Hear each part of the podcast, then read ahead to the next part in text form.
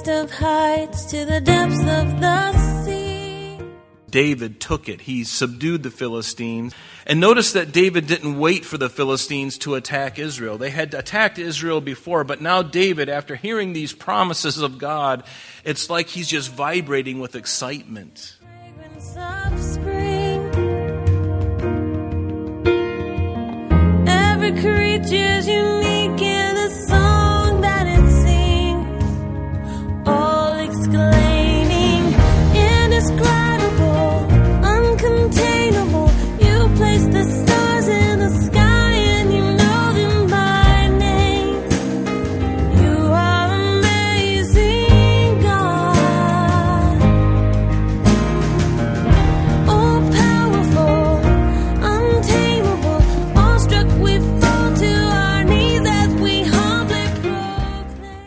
Welcome, everyone. You're listening to Truth in Christ Radio, a Bible teaching radio ministry of Calvary Chapel of Rochester with Senior Pastor Rob Kellogg. Who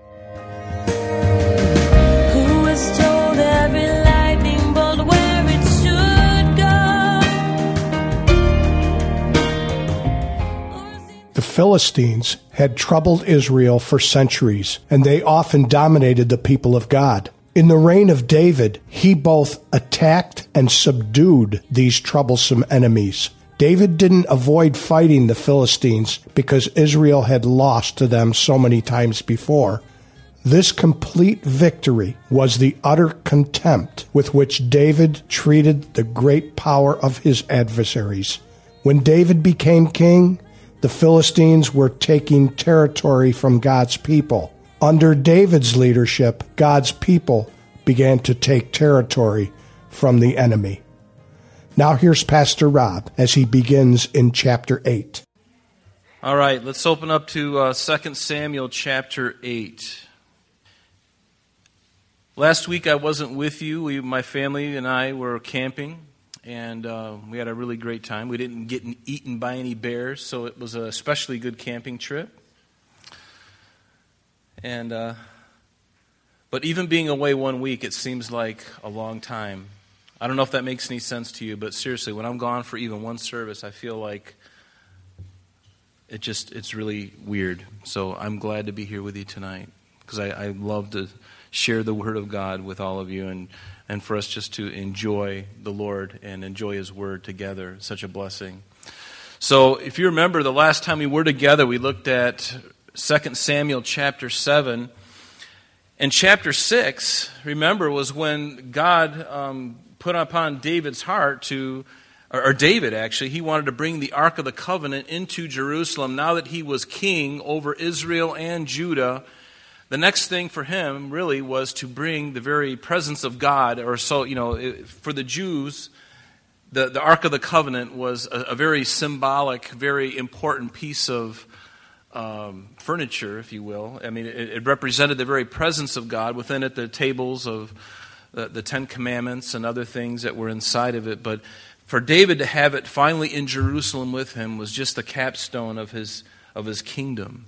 And so it was very important for him to do that. And he finally brings it in. Remember, their first attempt wasn't so successful. They did it in the wrong way. They brought it in on a cart like the Philistines had sent the ark away from their cities after God had plagued them for stealing the ark. And it went through all the Philistine cities, the Pentapolis, the five cities, gave them plagues of, of, of, of boils and all kinds of awful things and plagues. And so finally, David realizes that it, as they look into the Word further, which is always a good thing to do, wouldn't you agree, to look into the Word of God? Because oftentimes when we're doing something wrong, we need to visit, revisit the Word of God because chances are it's, it's covered in God's Word about what we're doing. And so David and the Levites, they finally realized that this shouldn't have come on a cart. It should have come on the, on the shoulders of the Levites. So they finally bring it into Jerusalem, a great, great fanfare, a great moment in the history of Israel, and certainly a great uh, memory for the, the people of Israel, something they would never forget, and something that David would never forget. So he brings the ark in, and then immediately on the heels of that, God speaks to him. David goes in before the Lord, and the Lord gives him what we call the Davidic covenant. It's a covenant that God made to David. And it's a, it's a covenant about God. God was going to use David and his seed, his descendants, and, and, and, and certainly God was speaking of Solomon. At the very least, he was talking about Solomon, but even more importantly, he was speaking of the one greater than all of them, the one who would be the seed of the woman. Who is who? Jesus Christ, the seed of the woman. And through Solomon's reign, through the line of Judah, all the way down um, through time, that Jesus would be born of the tribe of Judah. And certainly, Jesus would reign forever and ever. Solomon, you know, God's uh, covenant with David w- was this. And let me just read it to you. He says, I took you from the sheepfold, and this is chapter 7, beginning in verse uh, 8. He says, I took you from the sheepfold, from following the sheep, to be ruler over my people, over Israel, and I have been with you wherever you have gone, and have cut off all of your enemies from before you, and have made you a great name, like the name of the great men who are on the earth. Moreover, here is God's covenant with them I will appoint a place for my people Israel and I will plant them, and they will dwell in a place of their own, and they will move no more. Nor shall the sons of wickedness oppress them any more, as previously, since the time that I commanded judges to be over my people Israel, and have caused you to rest from all of your enemies. And also the Lord tells you that he will make you a house, because it was David's heart to build God a house, and God is like, I, all the time that I was traveling around in the desert with the Jews, did I ever mention anything about having my own place? God, he, he, who inhabits eternity, he who inhabits the heaven of heavens, who created all of it, he's like, I don't need any of that. Never asked for it. It's a great thought, David. I love your heart for it. But God says, I will build you a house, David.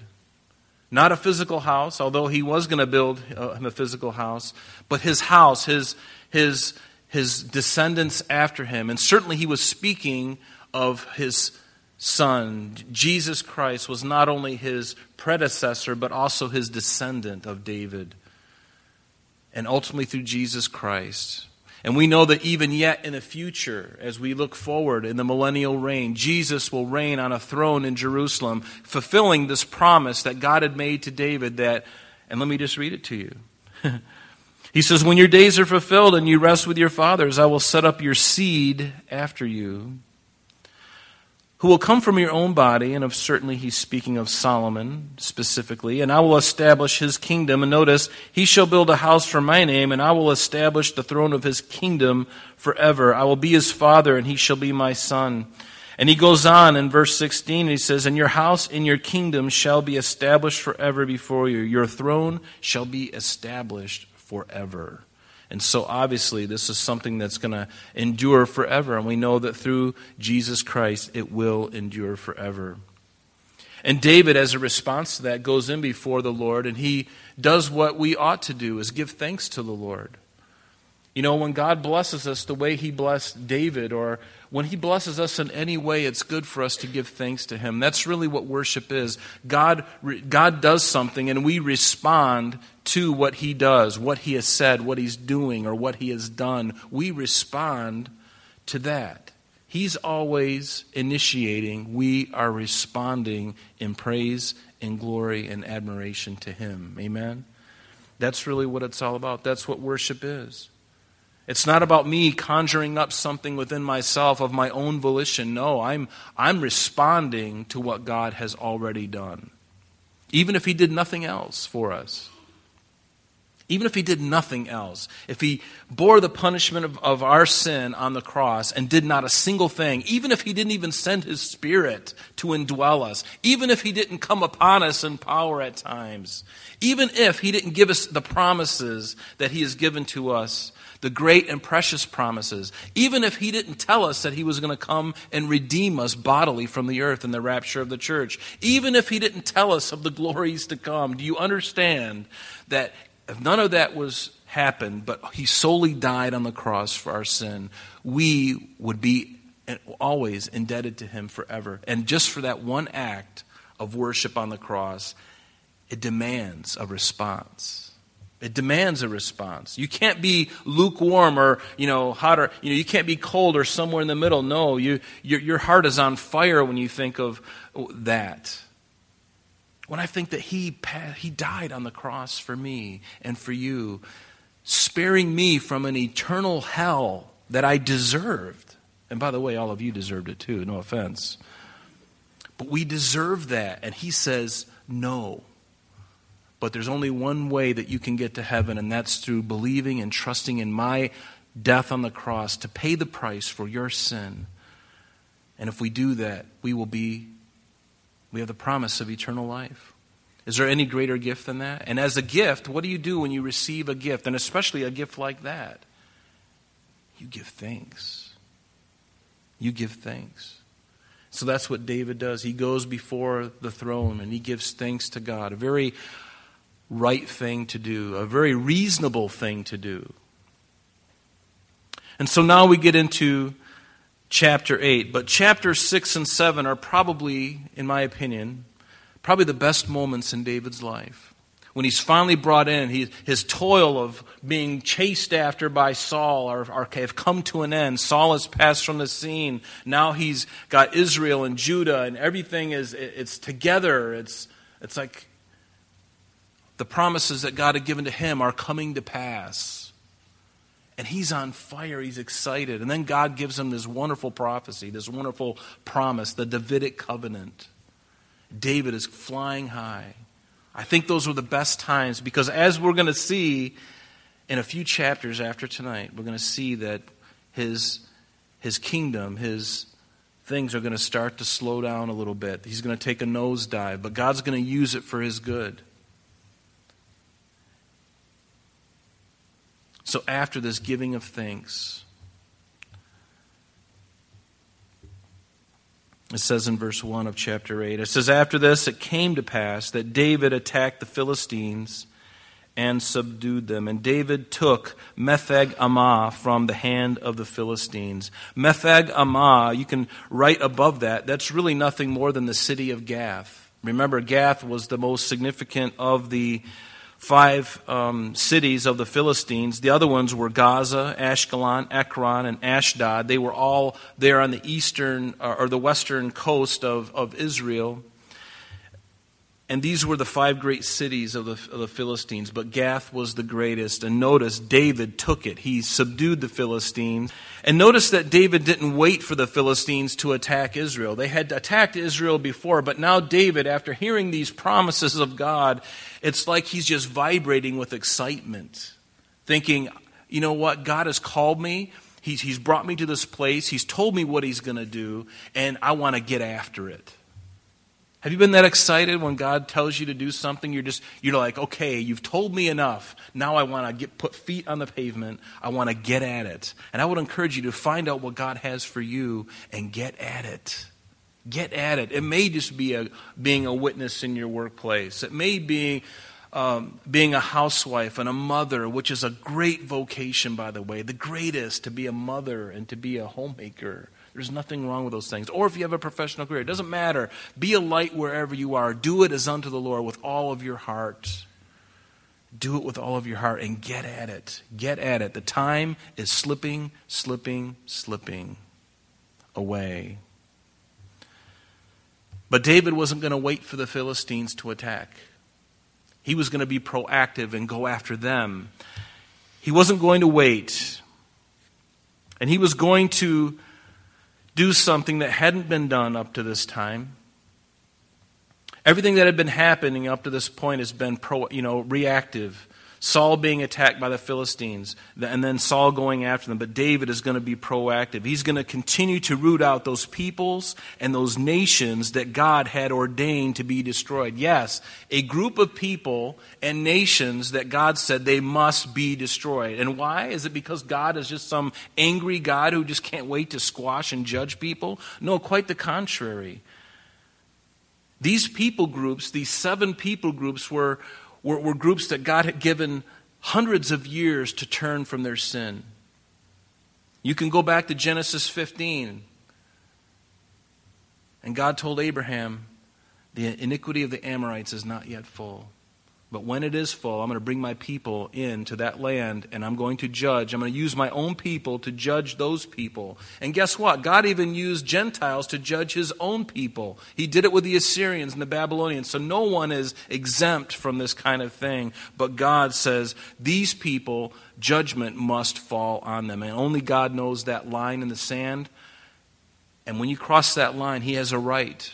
He has the right to bring judgment upon a nation, upon an individual. And you remember during the time of Joshua, when they first got into the promised land, they were supposed to root out all these people groups, these nations. And why? Because they were idolaters. They did untold, horrible things as they worshiped their gods, lowercase g, as they worshiped Molech, and as they worshiped, you know, all the different gods, doing animal and people and, and, and human sacrifices, sexual sin rising to the top, idolatry. And they never, never drove them out completely. There was always a remnant. And David now, he's like, You've given me all this, Lord. I'm going to I'm to get at this. I'm going to get at it. And so notice, he's proactive. He goes after the Philistines. And what, you know, what about the Philistines? Where did they come from? You can write in your Bible in the margin, just write in Genesis chapter 10, verses 6 through 20. The Philistines were a non Semitic people. A non Semitic people. A Semitic people are people who came from the line of Shem or Shemitic or Semitic. That's where we get the word. But they remember Noah had three sons Shem, Ham, and Japheth. The ones who the Jews came from, Abraham and Isaac and Jacob, they came through the line of Shem. But there was a people group and people groups that came through the line of Ham that became idolatrous worshippers. They were among the Philistines. In fact, they came from the line of Ham, and then specifically through Mizraim, who was the sons of Ham were Cush, Mizraim, Put, and Canaan. And Mizraim begot Ludim, Anamim, and Lahabim, Naphthulim, Pathrusim, and Casluhim, from whom came the Philistines and Caphtorim. And then Canaan begot Sidon, his firstborn, and Heth. And then the Jebusite, the Amorite, the Girgashite, the Hivite, the Arkite, and the Sinite, the Arvite, and the Zemarite, and the uh, Hamathite. Afterwards, the families of the Canaanites were dispersed, and they dwelt in that land in the western shores from when they left Crete. They settled, they tried to go down to Egypt, they and got kicked out of Egypt, ultimately settled on the shores of Israel there on the western shore. And these are the people.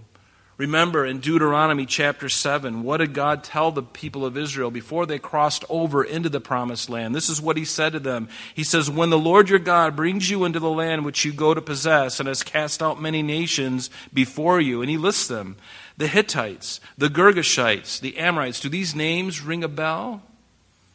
They're the very people group that I just read for you in Genesis chapter 10 the Hittites, the Girgashites, the Amorites, the Canaanites, and the Perizzites, and the Hivites, and the Jebusites, seven nations greater and mightier than you. When, and when the Lord your God delivers them over to you, you shall conquer them and utterly destroy them. You shall make no covenant with them, nor show them no mercy. Nor shall you make marriages with them. You shall give your, you shall not, excuse me, give your daughter to their son, nor your take their daughter for your son. For they will, and here's the reason why. Does God have a reason for the things that He does? Yes. Sometimes, as a, as a parent, you have to tell your son or daughter no, and you can't give them a really good answer. You just got a gut, a, a gut feeling, and you say no. But why? Well, God tells why. And here's the reason that these people had to be destroyed in verse 4 of Deuteronomy 7 For they will turn your sons away from following me. Notice what? To serve other gods. So the anger of the Lord will be aroused against you and destroy you suddenly. So there's a reason that God wanted them to be destroyed because he gave them time to repent and they would not, and therefore they were ripe for judgment. And God didn't want his people to be destroyed because if they fell into idolatry, which they did, history bears out that, right? That's the reason they went into the Assyrian captivity, the northern 10 tribes in 722 BC. That's why the northern or the southern two tribes went into captivity to Babylon in 586. That's why it happened because they didn't root it out. Even after David, we're going to find that sin slowly crept in. I think the time of David and Solomon were the, the, the golden days of the Davidic dynasty. Solomon's kingdom, I mean, Solomon at his apex was incredible. People from all over the world were coming to hear him. The Queen of Sheba and others, you know, they're just like hearing this man's wisdom and, and the things that he's learned, and God is just blessing this guy, not only with wisdom, but monetarily. He was blessing. He had the best of both worlds. He didn't ask for the money, but the money came because he wanted what was most important, and that was the wisdom to govern God's people. And God says, Because you didn't ask for that, I'm going to give it all to you, Dave, or Solomon. But Solomon's wives came from other these other areas, these other nations. They came from those nations, and what did they do? They began to serve their false gods. And Solomon began to get smitten by these gods, and he began to worship them himself. And then, toward the latter part of his life, he realized what a mess he had made. And he repented. But it was a devastating thing for him and for the nation. So, back in our text, too, so that's who the Philistines were. David was proactive going after them. And then notice what happened. And he defeated Moab. He defeated Moab. Moab was another, remember, um, Moab and the, the children of Ammon were the descendants of Lot. Remember Lot's incestuous relationship that he had with his two daughters after Sodom and Gomorrah was destroyed. His daughters got him drunk, and they each had a child by their father. One was named Ben Ami, or the children of Ammon, or Ammon, and the other one was Moab. Moab. So he defeated Moab, notice, forcing them to the ground. He measured them off with a line. With two lines, he measured off those who were to be put to death, and with one full line to keep those alive. And so the Moabites became David's servants, and they brought tribute to him. In other words, they paid taxes to him. So two thirds of the, the Moabite population of men were killed. Why? This is a way for David to assure that that generation is not going to come after him. It, it, really, it really puts a, um, it really slows down the possibility of them rising up with many men to come after David. And David, remember, heard from the Lord, I'm going to establish you and I'm going to give you all this land.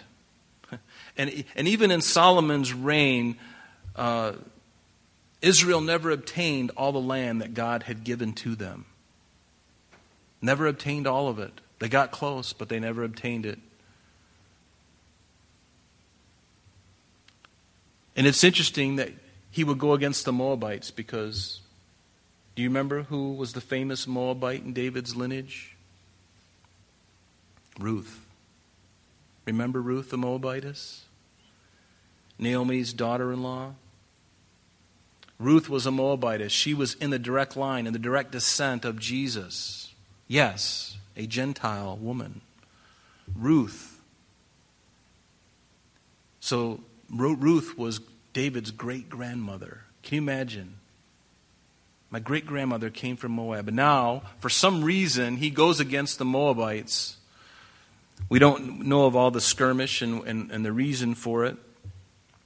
And remember, it was Moab that David, remember when he was on the run from Saul. Where did he take his mom and dad? He took them to the king of Moab because that's where his great grandmother came from. I'm sorry, that concludes our program for today. But please join us next time as Pastor Rob continues our study in the book of 2 Samuel. Calvary Chapel of Rochester is located at 2503 Browncroft Boulevard, Rochester, New York, 14625. You can reach us at our church office between 9 a.m. and 4 p.m., Monday through Friday, at area code 585 586 3140. If you would like to have an audio CD of today's message mailed to you in its unedited form, simply mention today's date when contacting our church office. You can also contact us via the web by logging on to www.calvaryrochester.com. There you will be able to access a number of useful things, such as information concerning our beliefs, our ministries, contact information, our location, service times, and much more. You can also download or listen to the radio and sanctuary messages free of charge from the teachings link at the top of the page. To listen to Calvary Chapel of Rochester sanctuary messages or Truth in Christ radio on your mobile device, just subscribe to both through Google Podcast or Apple Podcast. You're also invited to join us on Sunday and Thursdays through live streaming of our services and Bible studies. Just click on the online services on the website. We're so glad that you could join us today. And if there is any way that we can bless you with your walk with Jesus Christ, please don't hesitate to call our church office. Remember, Jesus said, I am the way, the truth, and the life. And for this cause I have come into the world, that I should bear witness unto the truth. Everyone who is of the truth hears my voice. May God bless you in abundance today as you walk with Him. And until next time, this has been Truth in Christ.